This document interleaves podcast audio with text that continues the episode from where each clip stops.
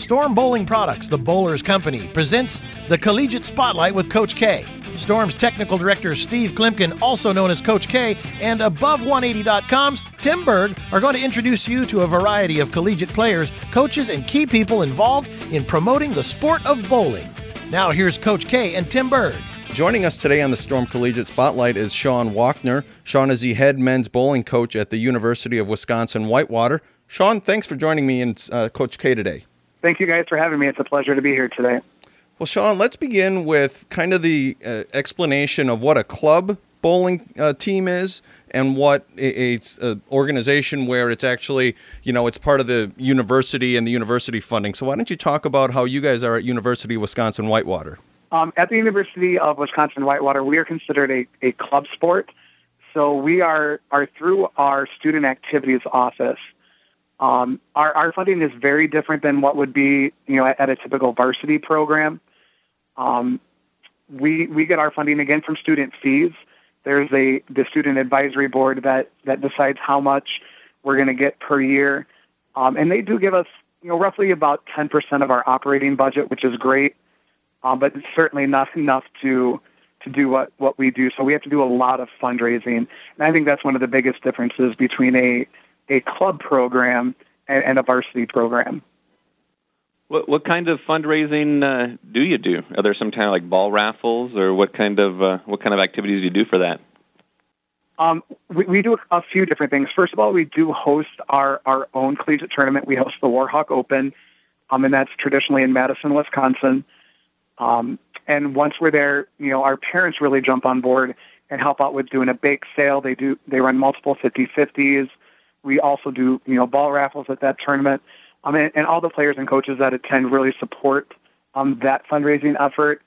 Um, then throughout the year, we also do a bowl-a-thon where, where our players get either pledges or flat donations um, for, for a tournament that we do on campus. And then this year, we're going to start doing um, concessions at Milwaukee Brewers games um, and kind of hope that that, huh. that can bring in some more revenue for our program. So, Sean, Wisconsin is Wisconsin, Minnesota, Iowa, Illinois. That that whole area is really a bowling hotbed. What are you guys doing to attract bowlers to your program, to University of Wisconsin Whitewater? Um, well, again, being that that centrally located program, you know, as you mentioned, we have all those states right around us. Um, so between myself, uh, my other assistant coaches, Chris Beach, Nathan Reitz, and, and a lot of my players go out to these different events, different youth events, um, you know, either being high school tournaments, um, like Illinois has their, their state tournament this weekend. Um, you know, so we're going to have someone down there. We, again, are, are everywhere with all the youth tours, um, Illinois Scholarship Tour. There's um, the Junior Bowlers Tour in Wisconsin, the Youth Challenge Series. You know, we're always there looking for, for guys um, to come into our program. Um, you know, and, and I'm the kind of person, I'm not afraid to go up and talk to anybody. I don't care you know who the player is, how good they are. Um, if I think they're going to fit into our varsity program, I'm going to approach them. What do you what do you what are your coaches looking for? Is it it can't just be scores alone because you go to some of these tournaments and and it's you know 240 average to to win the thing or make the final. So what are you guys looking for in a in a high school bowler? Um, and, and that's so true because Illinois is all on house condition. You know, so again, I can see a great bowler and they're going to average 240 as you mentioned.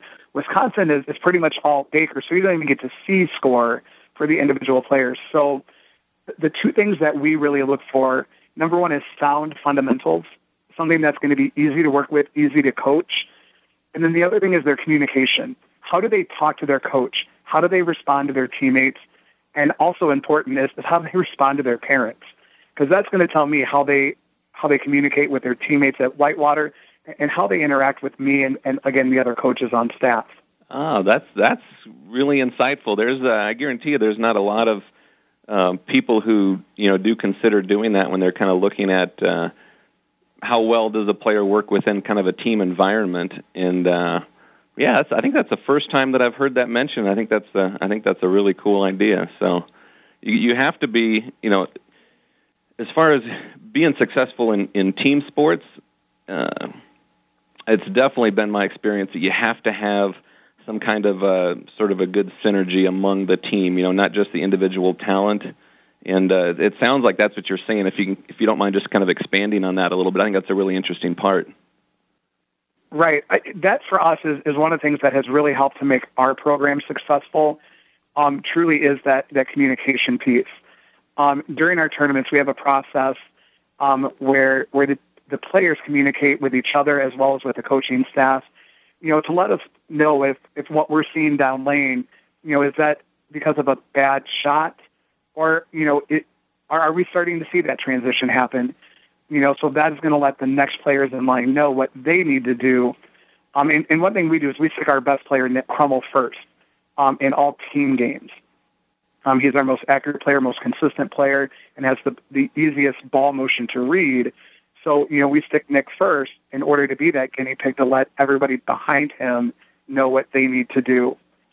Um, and then one other thing we do in, in terms of the communication aspect is once we're done with, with the first day of competition, you know, we, we go out dinner and go back to our hotel and we process what happened on Saturday, what went well, what did not go so well, and in both cases, what can we do better to, again, put us in a better position for the second day of competition. So, how much time do you spend working with your players, whether that's on the lanes or mentally preparing them for a tournament? Um, we practice three days a week.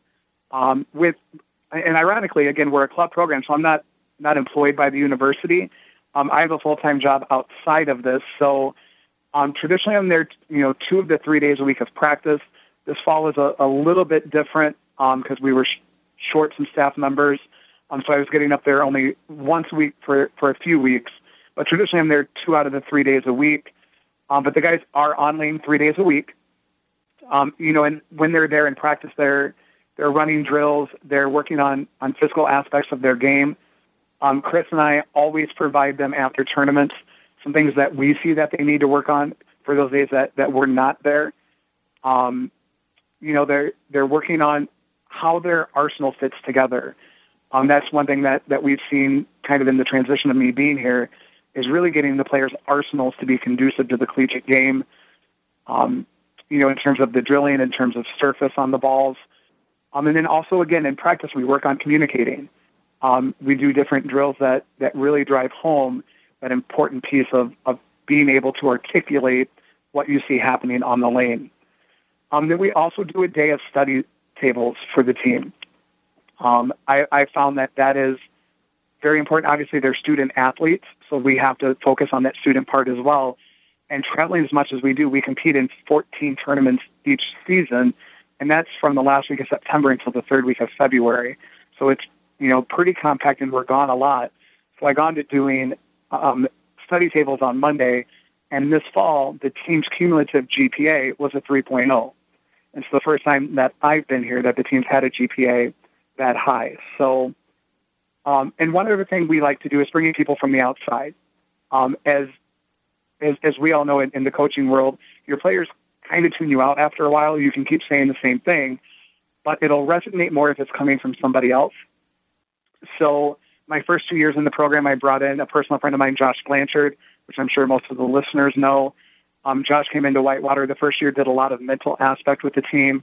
Then we brought him back the second year out to Las Vegas with us, and, and he worked both mentally and physically with the team. Last year, I think we, we did probably one of the best things that we could have ever done. And when we were in Vegas in December, we brought out Dr. Dean Hinitz. Um, he came out and did probably about a nine-hour seminar with the guys – um, really driving home the, the aspect of how mentally strong we have to be to excel in our sport, taught us some different and more effective ways of communicating. And, and that for us was that, that tipping point in our, our communication. And then also taught us, you know, how to and why we need to trust each other. Um, so again, we like to bring in those outside folks. This year, Eric Pearson came in and did a, a lane play seminar. Eric creates patterns for several college tournaments. Um, so it's always good to pick his brain on on what he does, why he does it, you know, and then how how reading those graphs can really make us at least get out of the gate a lot better. Well, man, you are a uh, Coach Walkner. You are a busy, busy guy. That's a lot of stuff. That's a, a heavy schedule and a lot of good stuff. You have a a lot of stuff going on. I did hear a little bit about uh, intercollegiate club championships as well that you're taking on, even some extra duties as well. Tell us tell us about that. Um, well, this all the, the the Boom Apparel Intercollegiate Club Championships um, actually came about um, last year during the NAIA tournament, um, two other coaches and myself, um, Bobby Brown from Morehead State and Scott Savage from Purdue, we were all watching the live stream and started Facebooking each other saying, why don't club teams have this opportunity? Um, you know, you have the NAIA teams, you have the NCAA championships, there's the NJCAA, the junior college championships, all that happen in between USBC sectionals and USBC nationals. So the club programs were the only ones without that opportunity to compete in between that time. So the three of us really put our heads together and, and created this, this intercollegiate club championships. Um, and then through some connections, we got hooked up with Boom. We got hooked up um, with H2M Management, which is Nick Hoagland's group, um, with with Ace Mitchell, Turbo, you know, Storms on board, Savage Bowling Pro Shops. You know, again, all these sponsors just kind of like club teams. Yes, we want to support them. Um, so we're going to kick off this event the first weekend of April in Indianapolis, Indiana. So we are looking forward um, to to really giving opportunity to these club teams to promote it, promote their programs. We actually signed a um, live streaming deal with Michigan Bowler TV. So we will be able to, again, live stream that event as well. Very exciting stuff. So, Coach, how do you get your bowlers out of the mindset that they can just switch bowling balls and, and stay there if, if their look goes away during a tournament, during a, a set of, you know, when you guys are competing? Because I think it's so easy for us as bowlers to say, well, and, and when you're bowling on the easier patterns, you can probably get away with that. But the stuff you guys are bowling on in a lot of cases, you can't just switch balls. You maybe need to make a big move or do a slight hand position. So, how do you work with the players to get some of those, you know, I guess you could even call them bad habits out of their head from when they, you know, maybe came into your program? Well, again, it's a lot of it's through through communication. Um, we we have one coach, Chris Beach, my assistant, is always down front, right at the approach with the players. I'm more in the back of the group, so that way we're again talking to multiple players at at the same time. Um, just kind of figuring out what what's going on. That way, again, those conversations are going on. You know, is, is it just a bad reaction? You know, or is it something that you're doing? You know, can we get you to a fresher part of the lane, either moving left which is the traditional move. You know, there's a lot of tournaments that instead of making drastic jumps left, we're going to make a drastic jump right sometimes, and and again try to get outside of where everyone is. And there's been some tournaments where that's been the best move, and we've done that. Um, you know, but I've got guys that like to get in and, and quote unquote burn and turn the shot. Um, you know, so my guys are definitely not afraid to get in front of the ball return and, and sticking to what they know works, which again goes back so the guys really learning their arsenals and knowing what balls they need to have in their bag for the, the different patterns. Um, but certainly, you know, again, moving eyes further down lane, moving your target closer to you, switching hand position, whatever it's going to be to get that player to, again, not always switch that ball, because as you mentioned, that's, that's the youth bad habit that players have. Um, but just making sure that, again, they're doing everything that they can to, to maximize their, their carry and their, their execution. Hey, Coach, final question I have for you. Now, the uh, you do have at your school a women's team there that uh, operates under NCA. Is that correct? That is correct. Yep. And what uh, what kind of functions are you then allowed to either do together, or you choose to do together, as far as practice or any type of training? Is there certain things that you've uh, found you know work well, or do you have to operate completely separate because you're a club sport and the women's team is under NCAA? Exactly. Because of their regulations, we can virtually do nothing together. Um, mm-hmm. Our practices must be separate. Um, our travel is separate. And, and with their, their being NCAA, they're bowling some different tournaments anyway, some NCAA only events. Now, they have sent their JV team to, to a few of the USBC events that we're at. Again, our travel is separate. Um, but the one thing we do share is, is that, and that's our practice facility, which is, is right on campus in our university union, which again, because of their status of NCAA and, and the university wanting them to excel at the highest level, they bought them a, a Kegel lane walker, um, which allows us to utilize that as well. Um, we're able to build in patterns of our choosing. Um, we have a library of eight that, as the men's team, we get to put into the machine.